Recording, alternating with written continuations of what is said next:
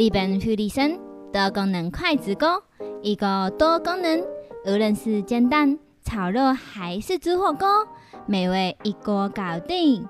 搭配蒸笼，上蒸下煮，料理更神奇。现在在结账页面备注输入 Barney B A R N E Y，就能享有听众专属优惠哟！快点击下方叙述栏购买吧。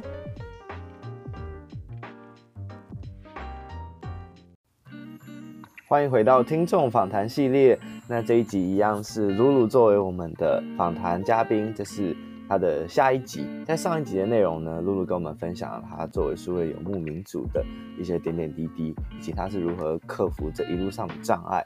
那在下一集的内容呢，露露将跟我们分享他在南美洲闯荡了快八个月的时间。那就让我们来欢迎露露。欢迎，Hello，Hello，大家好，我是露露。嗨，露露，在开始节目前呢，我想要先问一下，说你当初怎么会想要来上我们的这个听众访谈呢？好的，因为呢，我想要把在疫情之下还可以游牧到处爬爬照一年这个生活分享给更多人知道。因为课堂上还蛮多学生问我说，你到底是怎么样可以在 COVID 肆虐这一年还一直在不同的国家跑来跑去，所以我觉得透过 Barney 跟 Hilda 的音频，然后我可以把这个故事，我到底是怎么做的这件事情，分享给更多更多人知道。对，大家应该都觉得很不可思议吧？对，大家都觉得说你是在跟我开玩笑吗？好，哎、欸，那我真的蛮好奇，露露你在听节目的时候有没有特别喜欢哪一集，或者是觉得哪一集对你很有启发的？有哦，我之前是听，就是应该是上一个海外听众嘛，就是日本的那个、嗯、上一个听众嘛，我们没有强调海外听众。哦，sorry，sorry，上一个听众，没关系，没关系，我们没有分一个国内跟海外，没有，没有，大家误会，大家是平等的。好的，Tona 呢，他分享就是他手账的经验，对，因为我自己也有在做子弹笔记，然后我也是很爱手写的人，所以那一集就是有蛮多启发的。对，因为觉得 Tona 的不管是人生阅历，或是他的可能工作经验上，让他也是一个比较会时间管理的人。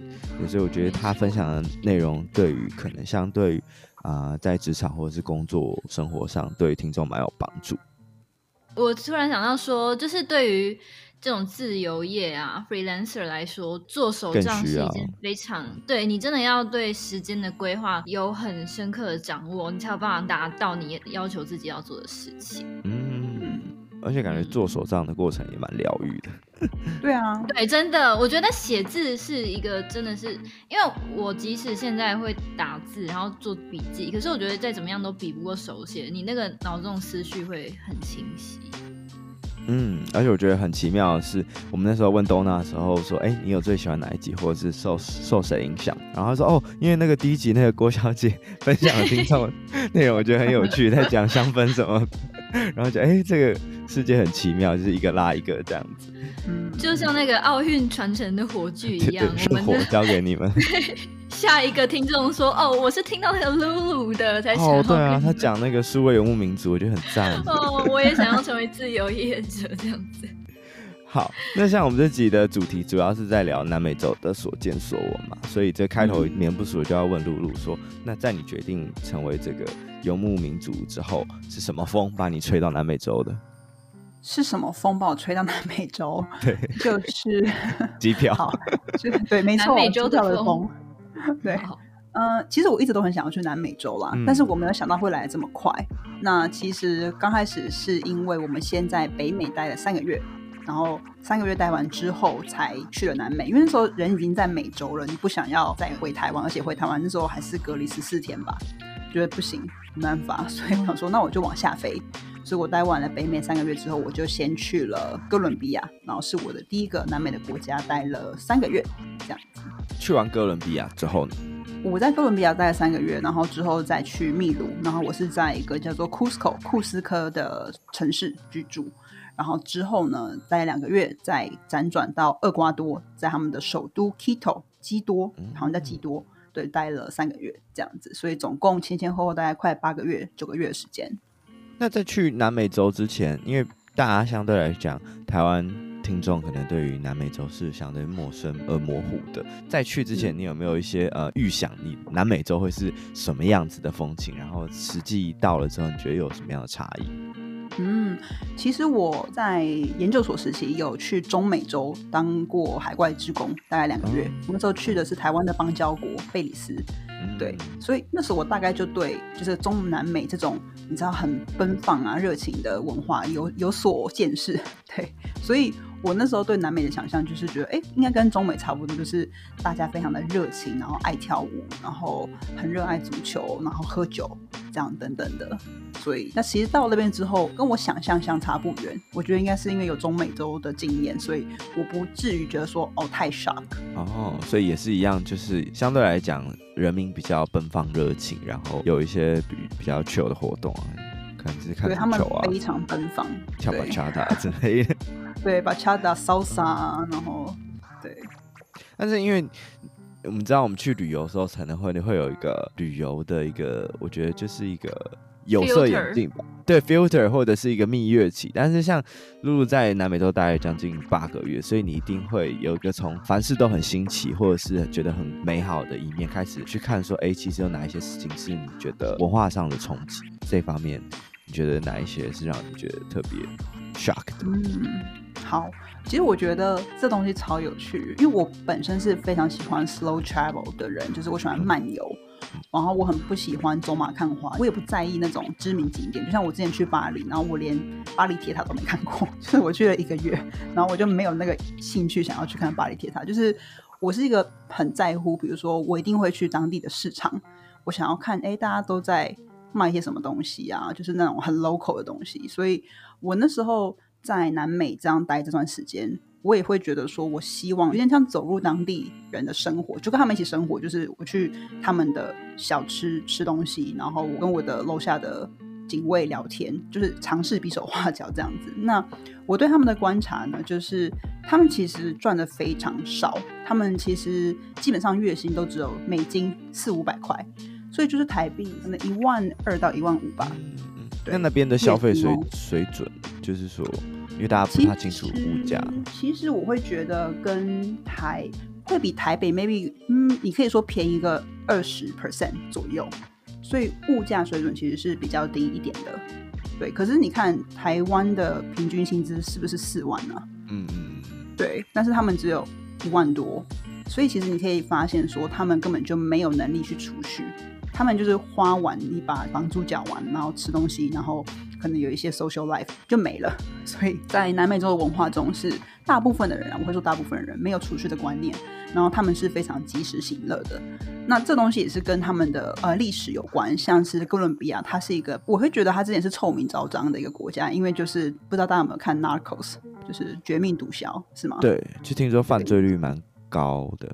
对对对，然后好像都是充满了毒品啊，然后贩毒集团啊等等的。但是我会说，这个国家有它的很沉重的历史，可是那边的人他们其实就是苦过来的。像我记得我一次去参加他们那个免费的 free walking tour，然后遇到一个超级会讲故事的导游，那他就形容说，其实哥伦比亚人民呢，你看我们都这么的。乐天积极，那是因为你想象现在你现在在水升级下巴的这个海里游泳，然后那个那个水你快要淹没淹到你的嘴巴，不是快要淹到你的鼻子，可是你还可以呼吸，所以只要你还可以呼吸，所以你就觉得说哦，生活还有希望。他说这就是我们哥伦比亚人民看待生活的方式，因为很多事件会一直，比如说低薪，然后可能一些社运活动。或者是毒品什么的，就是会很像一波一波的浪潮这样子一直打在你身上，打在你脸上。可是只要你还有呼吸，我们就有值得庆祝生命的理由。所以，我只要有一个小小的事情可以值得庆祝，我们就会大肆唱歌、跳舞、喝酒。然后那时候我听到，我就觉得天哪，也太感动了吧！我就落泪，说啊，他们可以理解说他们的心态是怎么样来的。如果水淹到下巴的话，我觉得我应该救不起来。他们就是。生活就是这样哎、欸，然后所以我就觉得说他那个形容方式觉得很贴切，然后很深刻。对，嗯，那像刚刚露露讲到哥伦比亚，就是我们会其实台湾相对来讲治安是蛮好的嘛，那我们就会其实会对于很多国家会去担心说他的当地的治安怎么样子。露露这方面有什么样的经验，或者是朋友之间有什么样比较嗯，嗯相关的经验吗？好哦，其实在这三个我待的国家里面，Quito 最后一个厄瓜多这个首都是让我觉得最怕，然后也听过最多恐怖故事的。嗯，就是我们听过蛮多故事，是你晚上不要在外面走动，只要天黑之后就不要在外面走动。天黑是几点？我想就是五六点呐、啊，就是太阳下山之后。对，然后我想说是在跟我开玩笑吧。然后有一天我就是就是可能 maybe 七点，然后在外面走动，他说哇靠，街上一个人都没有。我想说。现在怎样？现在怎样？就很怕，就是感觉也蛮恐怖的。所以他们说抢劫案还蛮频繁的。然后我想说，好啊，那我就坐计程车。然后后来又听朋友说，哦，我跟你讲，计程车呢，有一些司机会把你载到那个 ATM 前面，然后逼你付钱，嗯、不付钱他们就可能要攻击你什么的。我想说，哇靠，那我要怎么办啊？那就是坐 Uber 这样子。啊，哦，所以可能还是晚上尽量少出门这样子。就是其实是要看你生活在哪里，因为每个国家都有它危险的地方，所以我会觉得说，你就是避开那些危险的区域，那你就去做功课，你去问人，你上网去爬文。像我们在嗯秘鲁住的那个库斯科库斯科那个城市，它就是一个 travel town。你想想看，所有人他们要去马丘比丘啊，都会在那个地方可能住个一两天，所以那个地方就是超安全，晚上就是都是人。所以真的是 it depends 不一定，对，但是我会觉得说，基本上在南美，你的警觉性本来就要高，高应该说跟台湾比，跟亚洲比要高非常非常多。像我几乎都是包包紧贴着自己，然后我不会带太多钱出门，嗯、然后我都是一直观察四周这样子，我不会很放松，在我在外面的时候。嗯，就有时候台湾人到国外的时候，他那个。警觉性还没有切换过来，很多人就是啊，手机放在咖啡厅，然后就去点餐了。对，真的不行，很很可怕，在南美要小心吧。露露在南美待了这么久，好几个月的时间，我相信除了一些原因之外，一定有一些人文的因素是吸引你，让你想要待这么相对长的时间。你觉得有哪一些地方是非常吸引你？不管是跟当地人，或是你在那边旅游的经验，有没有遇到一些你觉得哎，非常的？呃，让你想要在这边多留下来的经验，或是故事。嗯，如果是让我想要留下来的话，我会觉得那边的自然风光就是是很特别的，跟台湾还蛮不一样，所以那是一个我想要留下来的点。食物方面，就是秘鲁的食物是非常非常好吃，真的大力推荐。就是如果有机会去秘鲁，一定要去他们的首都利马。去吃他们的，我不知道中文叫什么、欸，英文呃西文叫做 ceviche，就是一种海鲜料理。他们用柠檬去腌制海鲜，然后是生的，就很像是日本料理，但是是柠檬版酸版的感觉，所以那个食物会让我觉得很怀念。在文化观察部分呢、其实我发现到之前我在中美洲就有发现这个现象，就是。你身为一个女性，或是有时候你就是穿的少一点而已，可能你在路上可能就会被吹口哨，还蛮常发生的。所以我那时候到了哥伦比亚就有发生过，就比如说路上会有人对你吹口哨啊，或者是我们会说 cat call，cat call 就是会说哦你很美，然后就是什么辣妹之类的这种东西。对，那我其实之前被这样子称呼，然后我就说哦。好像我还蛮美的，就是说是不是一种称赞？但到后来我发现，就其实这个在南美洲是一个很要不得的一一种 macho culture，就是是所谓的男尊女卑的一个观察。那它其实是还蛮普遍的，比如说我真的听到非常多的当地的女生朋友啦，我听到男生当地女生朋友说蛮多，就是很多男生很多当地的 Latino，就是拉美男人，他们都啊、呃、很习惯去偷吃，就是 cheat 这件事情是很常见，即使他们有女朋友，他们还是会可能有小二、小三、小四这样。那这个东西是有点被社会给纵容，就是说，哎，大家都做这件事情，所以我也做，没什么大不了。可是今天如果换到女生，那就不行喽，你就是个荡妇，就是很糟糕。你为什么会做这种 cheating 的这种事情？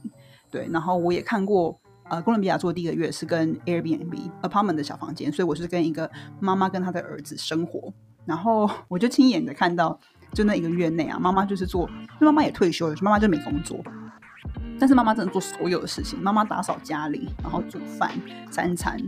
然后他儿子就是就是工作赚钱这样子，我很少看到他儿子进厨房下厨这件事情，所以我就觉得哇，真的是有符合我那些当地朋友说，moms do everything，男人就是坐在那边等食物端上桌，然后跟等着被服侍，跟台湾我觉得蛮不一样，他们是怎么样去物化女性，然后跟觉得说像在哥伦比亚，他们整形是一个很很猖獗嘛，就是你可以看到那种，我记得我第一次去当地的健身房，然后看到很多女生就是 S 曲线，你知道吗？我想说哇，天哪，好神奇，就是怎么会身材这么好？然后后来就跟我朋友讲，这边女生身材都好好，然后他们就说你在那边傻，他说他们都去整形才那么完美。我说哈，真的哦？他们说就是这边的整形比例非常高，因为。他们的审美观就是有一些啦，在进步中，可是还是停留在说，我就是要前凸后翘，屁股大，胸部大，腰细才是美。那这个东西其实跟他们的历史也是有关系，因为以前毒枭还盛行的时候，你身为一个女生，你要怎么样翻身？其实很多时候就是你是一个美女，你就可以，比如说跟 the mafia 毒枭约会。或者是成为大哥的女人，所以你人生就翻过去，你就会成为一个有钱人这样。所以他们就是必须要以美貌来吸引注意力。因为我们其实都会觉得说，南美洲的人前凸后翘，是一开始都会以为说是不是基因上真的是有影响？他们其实基因上本来就前凸后翘，可是他们想要更多，哦、对，就是还不够，还要更多。嗯、那像刚刚露露你讲到这个 macho culture 啊，其实我觉得这种男尊女卑的事情，或是现象啊，其实在世界各地，尤其在上一个时代的时候会更明显嘛。那你觉得说在南美洲这样子，就像你刚刚讲，比如说男主外女主内这样子的行为或是形态，觉得跟其他地方的男尊女卑的差异上差别在哪？就是可能世界各地都有这样子的情况，就是可能呃男女不平权的问题发生。那你觉得在南美洲，你觉得最大的差异是在哪里？因为比如说有时候我们在台湾也会可能也会看到说，哎、欸，可能家庭可能都是 maybe 爸爸在工作，但但他回家之后也不会去管家事或什么的。那你觉得这样的情况跟南美洲这种所谓的 macho culture，它它是有什么不一样吗？或者是说你觉得它有更更不好的地方？我会觉得至少。在台湾，我们也是曾经是男尊女卑吧，嗯、对，对吧？然后现在还是有一些，嗯，maybe 上一辈或者是其实现在还是有一些透明天花板存在。对对对对对。但是我觉得我会觉得好像没有像南美我看到那种出轨、嗯、出轨这件事情没有这么好像恶名昭彰。对，因为在南美真的是你说有人不 cheat 那才奇怪，就是每个人都 cheat。男生女生都 cheat，，只是男生如果做这件事的话，被接受的程度比较高，因为就是因为你是男生。但是女生的话，就好像哎、欸，就不要讲，但是你还是会。所以我有朋友，他是英国人，然后他其实在哥伦比亚教书教了两年，然后他说他其实也就尝试 date 过蛮多当地女生，可是他说他觉得都无疾而终。某一部分原因就是因为他们都没有安全感，就是很多女生她们长期在这个这样子的感情模式下恶性循环，所以即使她今天可能遇到一个哎、真的很不错的男生，她还是会落入他以前那种思维，觉得说他有一天一定会背叛我，所以我就先去 cheat，或者是我就要跟他 drama，所以哦他们也很 dramatic，就是很。怎么说很 drama，就是我听戏剧很戏剧化，对，很戏剧化，很疯啦，对，很疯。因为我就听也是当地一些女生朋友说，他们跟男友吵架那个模式，就是会对对方大声、小声，然后会摔东西那种程度。他说：“哇，现在是在演哪出？”像我朋友有一个秘鲁女生朋友，然后她就说她只跟外国人交往，然后她现在现任男友是一个英国人。她说：“哦，因为跟他们交往就很像洗那个 cold shower。”就像洗冷水澡，嗯，就是你今天要跟他吵，然后英国男生就会说，就是我们现在吵什么？我们就先冷静下来再说。可是今天如果是拉拉美男人，就会跟你杠起来，就两个人在那边这样。哦，有时候看，所以他们会很常听到，比如说大街上大家在互骂，然后旁边民众看热闹这种状况吗？哦，没有啦，我是没有看到这种，但是应该是说他们的感情模式是很炙热，就是你可以想象那种拉美式的爱情。就是像烟火一样吗？对，I hate you 那种感觉，对，对，嗯。那你自己跟拉美的朋友相处也，也也会有这样的感觉吗？就是觉得他们是很呃情绪很丰富的。对，有他们是情绪还蛮丰富。因为我自己，我那时候在拉美的时候，我跟我男友一起，所以其实就我就没有什么机会去见识到拉美男人。而且其实我其实之前见识过了，我就遇过那种真的是哇劈腿大王，他真的是人中之龙。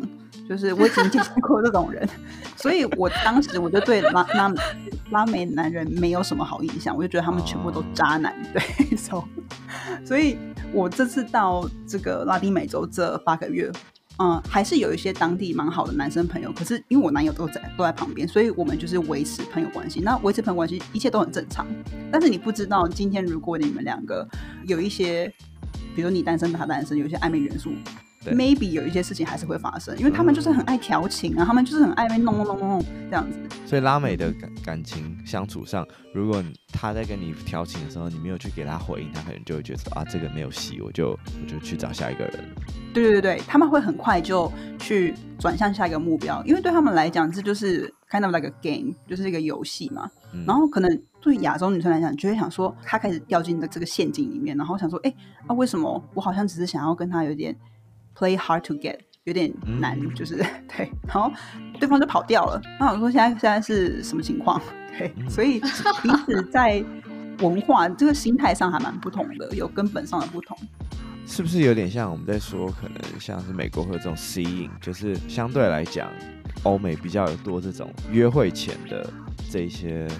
阶段，但是可能对亚洲人来讲，他就觉得说比较非黑即白一点。对对，我觉得会，亚洲人好像比较想要确，比较喜欢确认关系，对不对？对对对对对对。就哦，我们现在是在交往吗？还是 我们现在什么关系呢？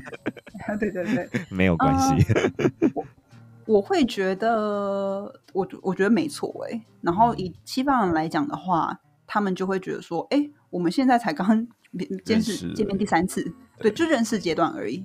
但是还是因人而异啦，我觉得还是有非常 decent 很得体的西方人，就例如我男友，他就是那个要确认关系的人。然后我想说，哦，我们现在就是在 see each other，然后他就说啊，现在是怎样这样？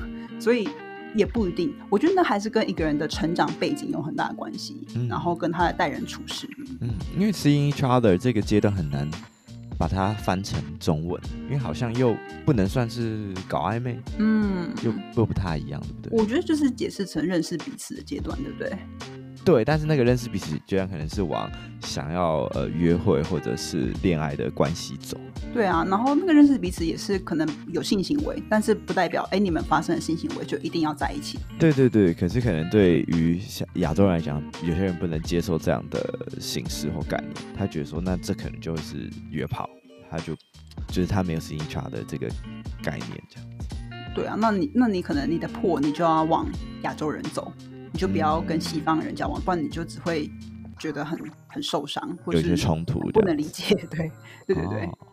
Oh, OK，那我们聊完感情观，我觉得可以跟大家分享一下，说，嗯，因为南美洲相对来讲又是大家相对不熟悉的一个地方，那大家一定很好奇，说，哎，那你怎么样去跟当地人或者是当地的外国朋友交朋友，比如说可能大家一定会先想到说，哦，语言可能会是有隔阂啊，或者是说在不管是文化或者是人际关系、三观上可能会有点不一样。你是怎么样去？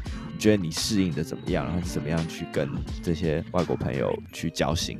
我觉得语言本来就是有一定的障碍，它是一个很现实的东西嘛。如果你今天的英文本来就不够好，那你可能就真的没有办法跨越那个，只是还是点头之交那个门槛。对，所以你可能英文也要有，我我不会说你要到多好，可是你要敢讲，你要敢去表达你自己的想法，或者是试着去理解人家，对这个部分。然后我觉得我自己的思维一直都好像蛮，如果说其实反而会觉得，我跟台湾朋友在讲一些东西的时候，我会觉得我们我们没有在同业，我们没有 on the same page，嗯，反而我跟外国朋友比较容易 on the same page。那其实我后来有点觉得说。Maybe 这跟教育有关，因为其实以西方的教育来讲，他们从小就被训练你要去做批判性思考，敢去挑战权威，或是你不用把老师当做神这样子。那相反的，我觉得亚洲的学生，其实你要一直到 Maybe 毕业之后，大学或研究所毕业之后，你进了职场才知道说，哦，原来真实世界这个游戏要怎么玩。那你之前你都是一个好学生，你就是。一个老师说什么就做什么的，所以有时候你会觉得台湾的学生或是年轻人比较没有世界观。所以你刚刚讲很多东西的时候，他们会觉得说，嗯，这个跟我有什么关系吗？就是我可能就在乎一些小事情，就是 shopping，然后小情小爱等等的。那外国人他们在比较早的阶段，也许你说大学就开始，他们可能在意每个人在意的东西不一样，有些人在意可能政治啊、经济啊，或是什么人权啊等等的东西。对，所以我觉得。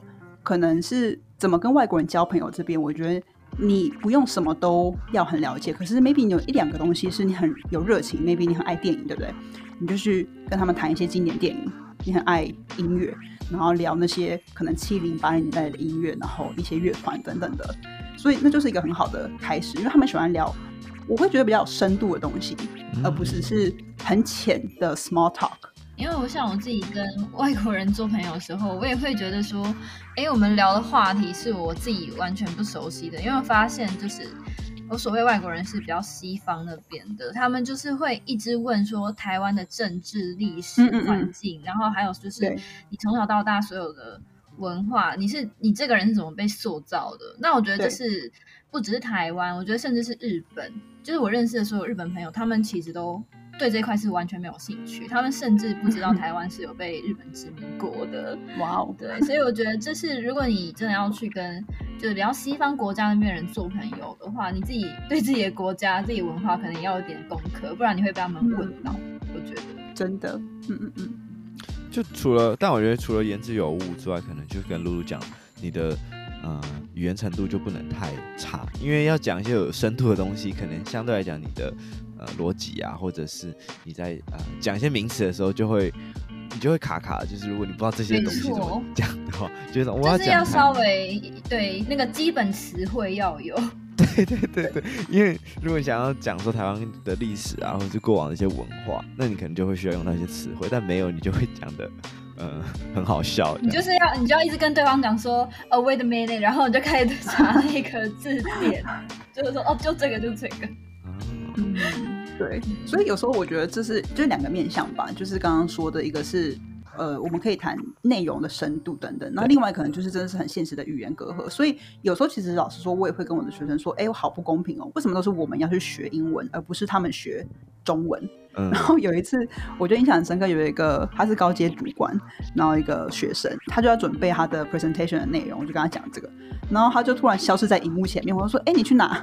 然后他说：“他就在旁边哭。”他说：“就是对，为什么都是我们要学英文？”他就落泪。对，我想说，然后好像有戳中，戳中他的点这样子。哎，可是我真的这这个这件事情，我超级有感触的，因为我在台湾认识很多西方人，他们都来台湾好几年，都不会说。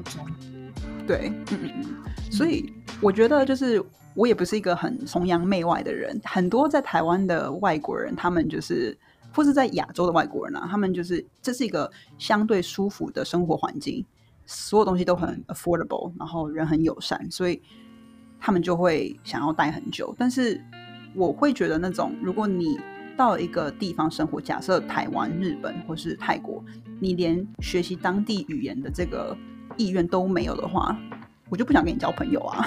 就觉得我觉得这就是一种高傲心态，就是觉得你凭什么啊？就是 滚啊！对，所以就觉得至少要有好奇心。我觉得你不一定要说你要把中文讲得多好，可是你至少要学个基本的东西吧，或是你要想要去了解台湾的文化，或者是台湾的历史，这是基本的。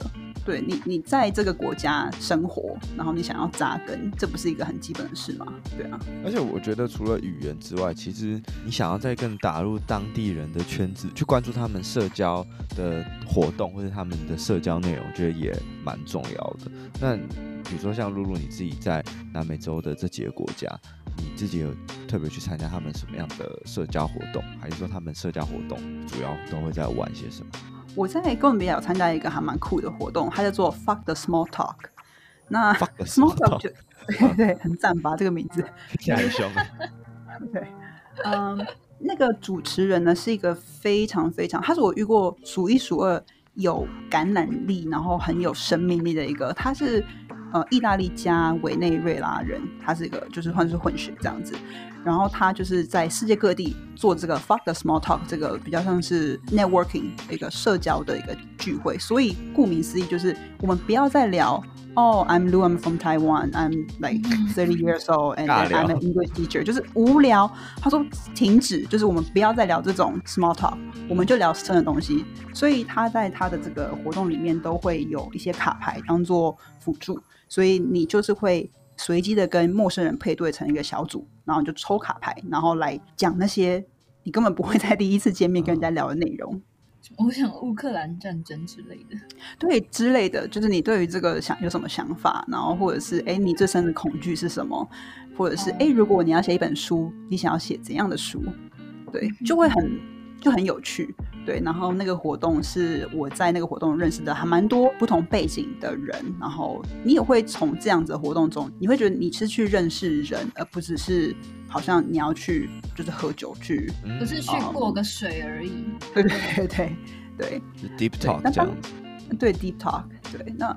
当然是也有很多活动在美勒金，就是麦德林那个哥伦比亚那个城市，有各种类型。比如说，你今天对比较灵性的东西有兴趣，像我就参加过比较灵性的女性聚会。那你就是那个一分一小时的过程中，你去分享说，哎，你这礼拜发生什么事情？就是一个非常你要把自己打开，然后去赤裸去，也是跟陌生人分享你的一些感受的一个一个像是 woman circle 的感觉。对，那当然也有 crypto，你对就是加密货币有兴趣啊，或者是哎，你是个 coffee lover，或是读书会等等等都有。嗯嗯。哦，所以其实相对来讲也是蛮多元的。很多元，我觉得要看哪里啦。就是我会真的很推荐大家去那个麦德林那个城市。如果你是一个数位游牧民族，然后你想要跟世界旅人交朋友，就去那边。哇哦，好期待！如果我可以去的话，真的很赞很赞。我们刚聊了很多，就是南美洲文化观察，还有他们的丰富的感情的关系。然后啊，露露也跟我们介绍了他在这边的一些社交活动。然后我最后其实也蛮好奇说，因为我们刚刚聊到说跟外国人交朋友，那比如说在像台湾人，可能大家见面一定会说，哎，你吃饭了没或什么的。那我其实就会蛮好奇说，呃，在南美洲大家的这个会去取代什么？因为我记得，比如说很像英国，可能是会聊天气或什么。对，那我就会好奇说，哎，那南美洲人呢？他们见面会聊什么？他们见面开头最关心的是什么事情？其实我觉得南美他们的打招呼方式也是跟西方，就是欧美差不多啦，就是会说、嗯、哦，How are you？西文就会说 Como estás？就你好吗？可是这个东西也没有真的要看对对象。比如说今天我们只是礼貌性的哦，你好吗？哦，很好，OK，拜、哦，这样就就没了。对，就或者是。假设今天我们的设定是我们要坐下来在咖啡厅聊个两个小时，那你那个 Como estás 之后，你就认真分享你的生活。所以我觉得模式跟西方的 How are you 是比较类似的。因为有时候店员也会问你啊，你怎么不能跟他？对啊，然后你就跟他假笑啊，你就哦，对对。不敢说，我今天有个很 miserable 的一天这样开始痛。然后他想说，哦，我现在还要再 serve 下一个顾客，你可以不要在这边这样，把它当酒吧。对，所以我觉得比较是基本的打招呼这样子。像南美洲很多人很爱看足球这件事，嗯，so maybe 聊运动也是一个不错的话题啦。就是哎，你们看昨天跟巴西那个比赛，他们只要聊到足球都会很激动，然后好像那种再小的比赛一进了一球都很像得世界冠军。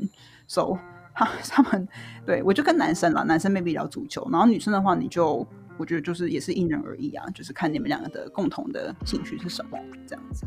哦，OK，好，我们今天非常谢谢露露跟我们分享了这么多南美洲的所见所闻。那最后露露帮宝们总结一下说，说你觉得跟不同文化的人做朋友，你觉得应该要哪一些心理准备嘛？或者是说应该要怎么样去打开自己的心胸？嗯嗯，怎么打开自己的心胸哦？就是因为大大家会想的太太难，但其实可能大家会把外国人放到一个就是特殊的小圈圈里面，但是我觉得是不是不要想他们是外国人，就是当做是一样，就是说不同语言的人这样子。对，就是大家都是人嘛，right？我们就是在这个地球上生活的人，so 那。你一定会因为你所在的这个地区，然后因为当地的文化历史啊等等的，都会有一些不同的想法。所以我觉得你在交朋友的时候，你就是要保持一个他等下讲什么，我没有，我不用觉得哦怎么会这样，或者是哦你应该要怎样，不行。对，然后或者是我在讲什么的时候，我也不要去觉得说哦他应该会觉得我怎样。就是你不要预预设立场，你就去分享你所知，保持一个就是谦虚，然后跟开放的态度，然后不用把它当做很很像一个很很很很困难的生物，就是他就是人，你也是人。口说测试这样子。对对对对对，没错没错没错。我觉得你要保持好奇心嘛。我觉得我的一向在认识朋友的时候，我都会觉得哦，我对于你的生活或是对于你的背景、成长背景有好奇，我就不会把它当成外国人或者是是不是本地人、外国人这样看，不会把它当成一个个体这样子。嗯嗯，就是还是回归到个体的差异化，不用去有一个刻板印象说哦，哪一国人就怎么样，或者他应该不喜欢怎么样之类的。对好的。那我们今天非常谢谢露露的分享。那如果大家对于游牧的生活有兴趣的话，可以到哪边找到你呢？可以来我的 IG，的 IG 是 Lulu's Not Home，就是露露不在家。对，对 好，蛮好记得。对，或者是回台湾，回台湾会改账号吗？露露一次。哦，不会不会。然后出离开之后又再改掉，没有开玩笑的。不会啦。对。好，哎，大家可以搜寻 IG。好的，那也请。嗯，哎、欸，所以露露就是最近有想要说大概什么时候会回来吗？没有哎、欸，一段时间再出去也没有，就是会一直在外面。对，因为最主要的原因就是隔离啦。我觉得只要隔离没有缩减到三天以内，我都不想回去，因为我觉得隔离好、oh. 会很痛苦。So，嗯，我就觉得，所以如果有一天不需要隔离的话，我们说不定可以欢迎露露，然后来帮我们办一个 Fuck the Small Talk。然后就是邀请 Barney's Talk 的观众来，大家一起好好交个朋友之类的，完全可以哦。对，好的。这样子吗？去你妈的闲聊。好，OK，好的，我们非常谢谢露露。对对，英文学习有兴趣的观众。呃，听众也可以去搜寻露露的 Podcast，英文好疗愈。那我们谢谢露露啦，谢谢。那我们就下周再见喽，拜拜，拜拜，耶耶。